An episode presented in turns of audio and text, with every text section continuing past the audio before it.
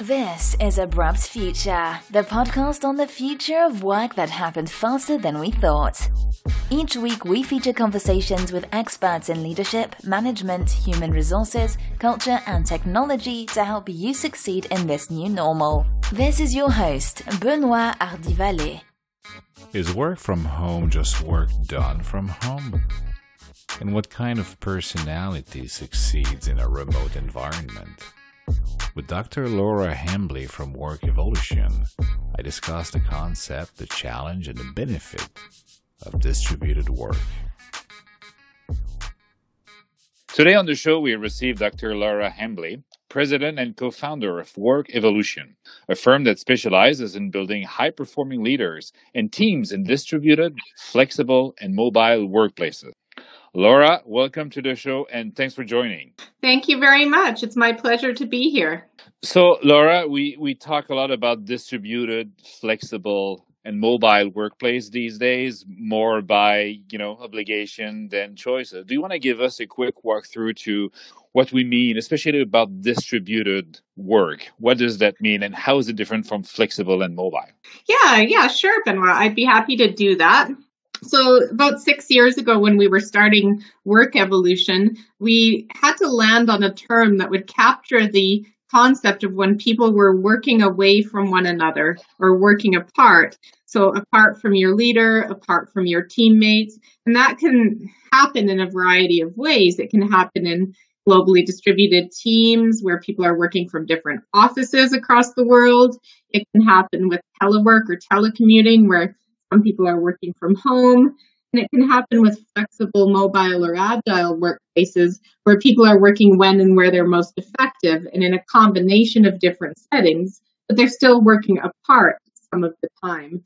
So we use the term distributed work to capture those different concepts of, of working apart. And lots of organizations use different terms for this concept. I think what we're going through with this COVID crisis is definitely working from home is happening a lot. And some people refer to that as remote work or telework, but distributed work today often is equivalent to working from a home office uh, during this pandemic. And Laura, you've been studying this sort of work arrangement for a while. Are there any myths about distributed work that you would like to share with the audience? Well, I think one of the um, myths is that you can just start doing so immediately and you can work the same way that you did from the office and just continue your habits and practices from home. And that's actually not the case. Um, you need to adjust the way you're working. You need to work much harder at setting boundaries because the boundaries of the traditional office are no longer at play. And you need to work harder at communicating and collaborating in different ways than you would if you had the luxury of being together. Um, but I think that another myth is that uh, remote work is an all or nothing phenomenon. Um, really, a, a balance of working from different locations is ideal. So in my normal life, I'll work two days from my home office and the other three days at my downtown office. And obviously, with the pandemic, I'm working fully from home. But I mean, I, I would prefer more of a mix, to be honest. But I think there's a lot of people that will go through this situation and realize that there's some of their job that they actually are more productive uh, and more satisfied working from home. And and that's an interesting uh, thread, right? So, do you have any perspective on the type of work or job or maybe the type of worker that are better in a distributed setting? Well, I mean, type of job is one thing. So the extent to which a job can fit working remotely um, is a is a key question. And in some ways, over the years, I've I've heard people say, "Well, my job I, I couldn't do remotely. I need to be in the office to do it." But then all of a sudden there's this pandemic and they're doing it from home, right? So some people I think have mental blocks about what what job tasks um, can actually be done through technology. So I think this is opening people's eyes and probably leading to a lot of aha moments in that way. And then the second part of your question, Benoit, is not only how does the job fit, but how does the person fit? And I mean, absolutely, uh, there's different things we look at in terms of how some people's personality traits fit better than others uh, for working remotely. And it doesn't mean you can't work remotely. It means that you need to put more strategies and learn how to adapt in a different way um, so that your personality traits don't work against you. So, so then the, the key would be to, you know, once you figure out your type of, of personality to adjust, right? So if you're more introvert, extrovert, or, or, you know, depending on, on the typology or nomenclature you use to, to define personality, it should be based on, on, on this sort of assessment rather than a, a sort of a generic uh, here's how you should work from home. Yeah exactly. So we sought out a number of years ago to measure if there was a personality profile for remote workers. And, and in fact based on all of our research we did uh, come up with a profile that is a valid and reliable predictor of distributed or remote work uh, success. So it really gets at 11 different personality traits and things like uh, how quick starting you are. So if you think about someone who's a procrastinator, it would be easier to procrastinate when you don't have the structure of the office around you and eyes around you, right? And it would yeah. be at home. So, but it doesn't mean that someone who's not quick starting can't adapt. They just need to put things in place to do so effectively. And and on on that uh, topic, right? Because we. We, we, we saw a lot of articles in the last few weeks about people who used to be in isolation, whether it's submariners, I've saw some from astronauts, right? People who had to deal with, again, a, a form of long term self isolation. And, and they all developed a couple of coping mechanisms. But from your perspective, what do you think were best to develop the the self discipline right what are the the right thing to do if we want to acquire as much as possible that that structure and, and discipline to work alone well I, I mean again some personality types are going to have more of a challenge uh, with that than others. Diligence is one of the traits that we look at. So somebody who mm-hmm. persists and follows through on on what they commit to. So if you're high on diligence, it's it's easier to say I'm going to uh, commit to these tasks today and this schedule, and I'm going to deliver, and I'm going to push through and plow through. Whereas someone lower on diligence, they're going to have to rely on more cues, more reminders, they're going to have to be held accountable um, to deliverables more so that they they have that structure around them and they um, can get things finished in that way. So I, I think having those conversations with your colleagues about where you might be uh, having some challenges. Um, and we like to have those open dialogues to say, you know what, I'm really good at this, but I'm not so good at um, getting started early on a task. Uh, you know, I, I, just want you to know that so that um, maybe you can remind me of it next week. Or if I'm not getting it to you, you know, give me a nudge or whatever. So, I mean, we all have weaknesses. It's about understanding where they are and supporting each other. Well said.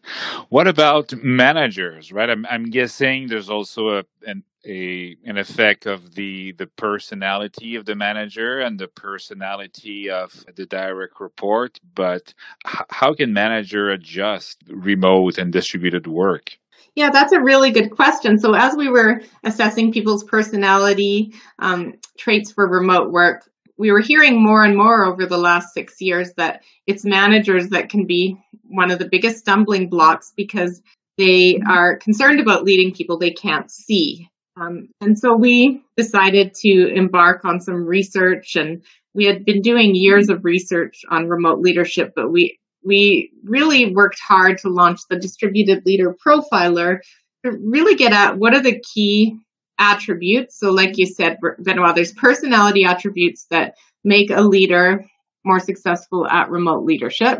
One of those would be trust. So your propensity to trust, and some of us are more naturally trusting than others. But where a leader falls on that attribute is predictive of how easy a transition it's going to be. Um, and likewise, we also look at their skills. Um, so, how good are they at managing remote meetings? And that's a skill set that you develop. Um, it's a skill set that takes work and practice, um, and it's a very important one.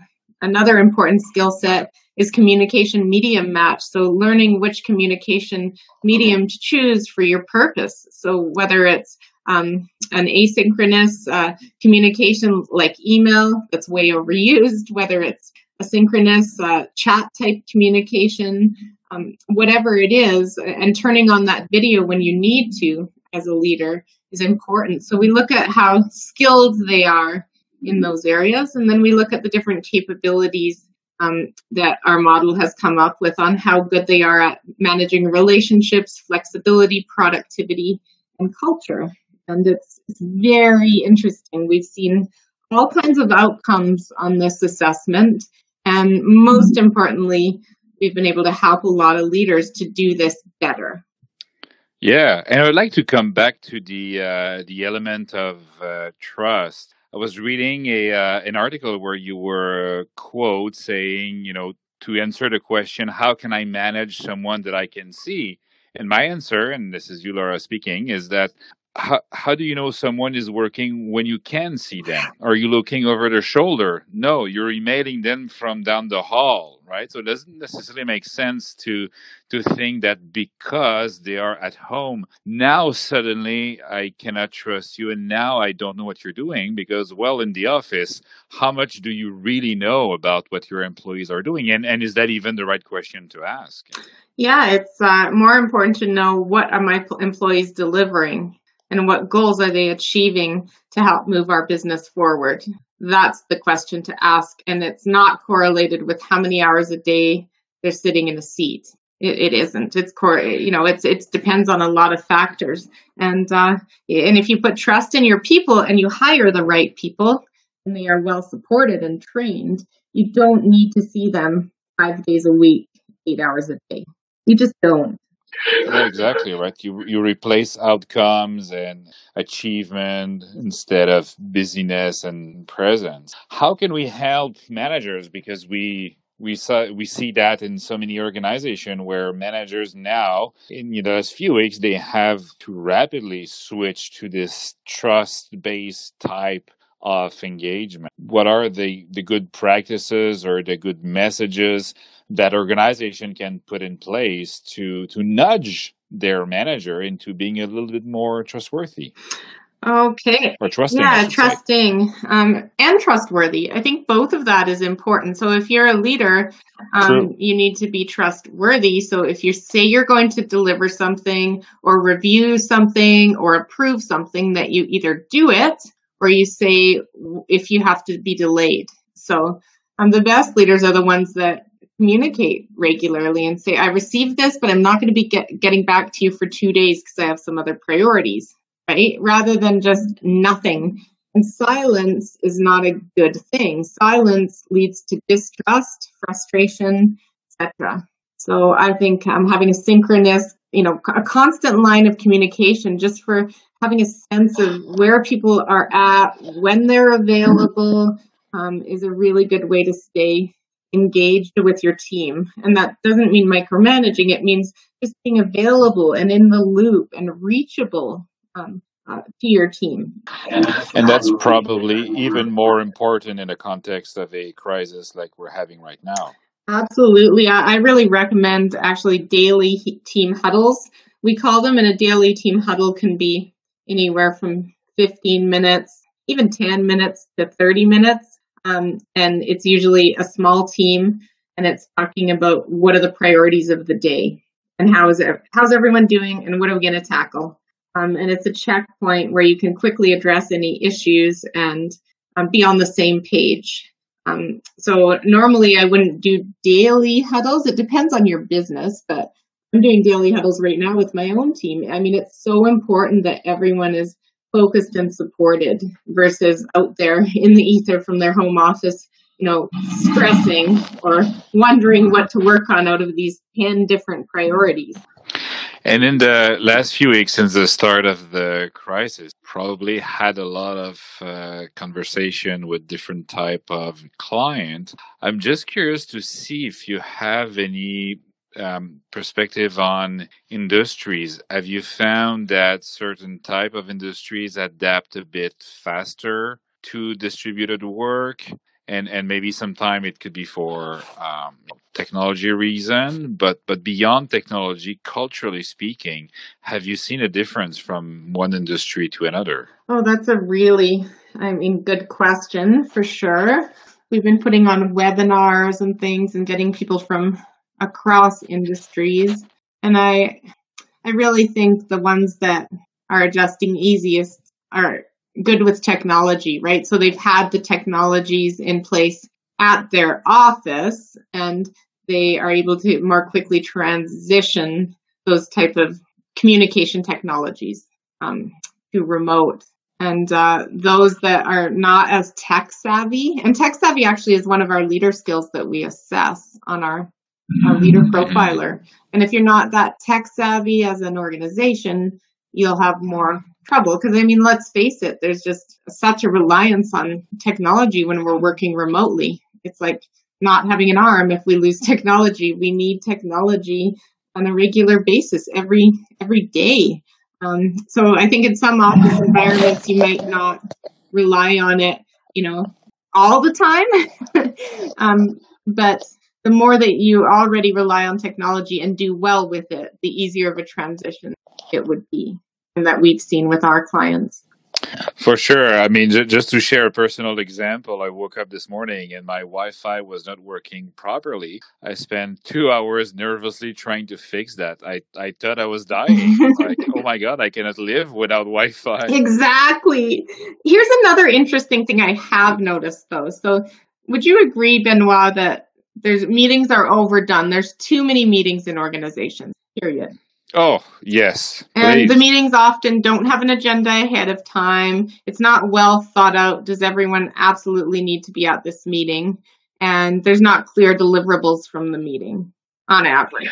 Yeah, I mean that's that's an issue we see, you know, in, in, in client and even in my own organization, we we had that. I think we become better over time, but I would say globally in in the business world, yeah, ask people if they would like to have more meetings. I don't know anybody who would feel like that they need more. Exactly. So, but what I've seen during this difficult pandemic time is that organizations have moved remote and they're having just as many meetings, if not more meetings, than they did when they were in the office. Instead, they're using a platform, right? Be it Zoom, WebEx, Skype, GoToMeeting, whatever it is. And they're just on there all the time. And what I'm hearing from our clients is that they're not having enough time to get focused work done. Uh, and the risk with that is when you don't have enough time, then you're working the evening and you're working the weekend. And this is an incredibly po- important time for work life wellness and to stay ahead of our mental and emotional health and our physical health. So if we're working too much, um, it's not going to be good for us as a society.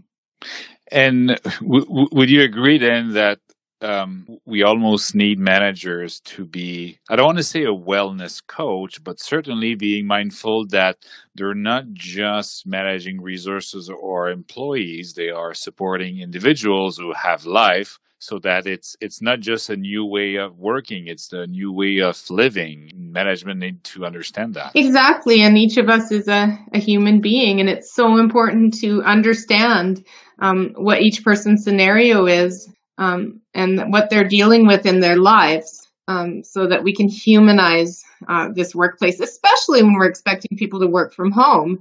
Um, and some of us have children at home, uh, and that's beyond our control right now. Uh, so just understanding and supporting and being a little more patient and a little more flexible than you would normally be during this time frame.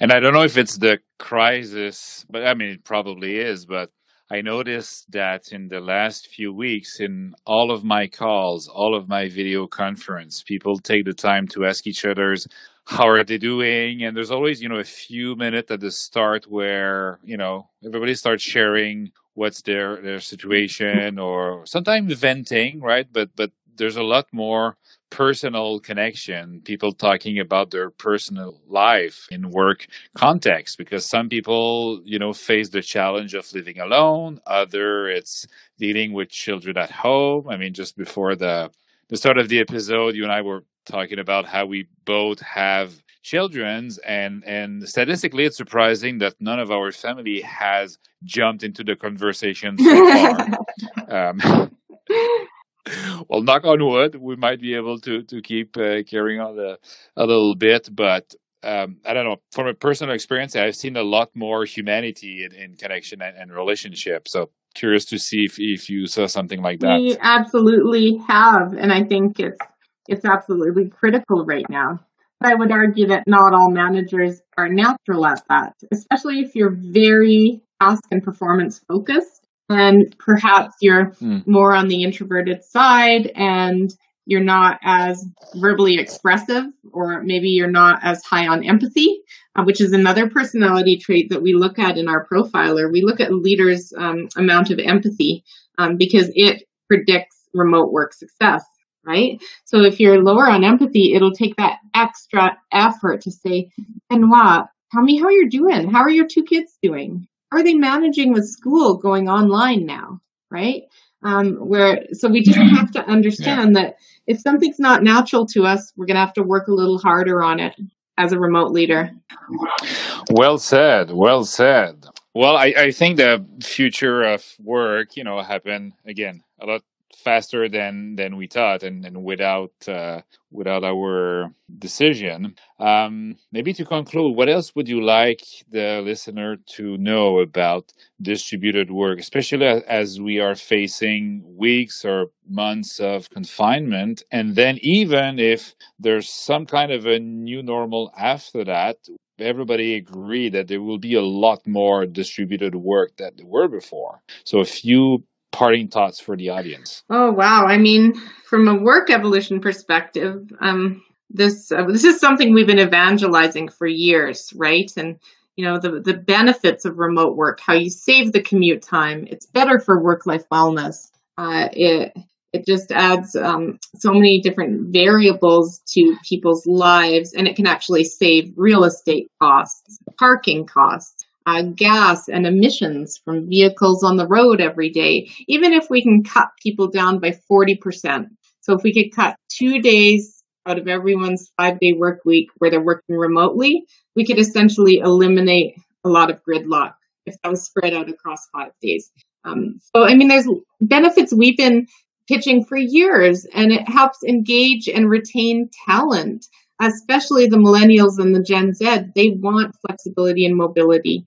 Um, they also want a whole bunch of other things, right? They want to learn and be mentored and be part of a culture, but it doesn't mean they can't have both. That they can't work in an organization that gives them flexibility plus those other things. So, long story short, is what this crisis has led to is this widespread sudden adoption of remote work. And I think there's one of two ways it's going to go. I mean, I think there's going to be cases where it's going to flop because people were thrown into it. And once the office is open again, there'll be those managers that say, get back in here, right? We're not going to go through this. We need you in here. This is just too hard. Um, but the ones who are more progressive um, and strategic about it will say, okay, what worked and what didn't? And let's really look at this through the lens of innovation and how we could adjust and adapt to the new normal and be ready for the next pandemic and allow our people to work in combinations of remote and office and be more mobile, flexible, and agile. So I think that will the, the leading leaders of the pack and the strategic organizations will take that as an opportunity. And this was a pilot. This was a pilot that was messy and thrown together. But nonetheless, it's a pilot to look at what worked and what needs to be better and how we can work differently going forward. Fantastic. Well, on these good uh, thoughts, uh, I would like to thank you for spending the time with you, sharing your experience, your knowledge. Where can we learn a little bit more about Sure. So, workevohlution.com. The evolution has an OH in it um, for my co founder, Tom O'Neill, and myself. So workevohlution.com.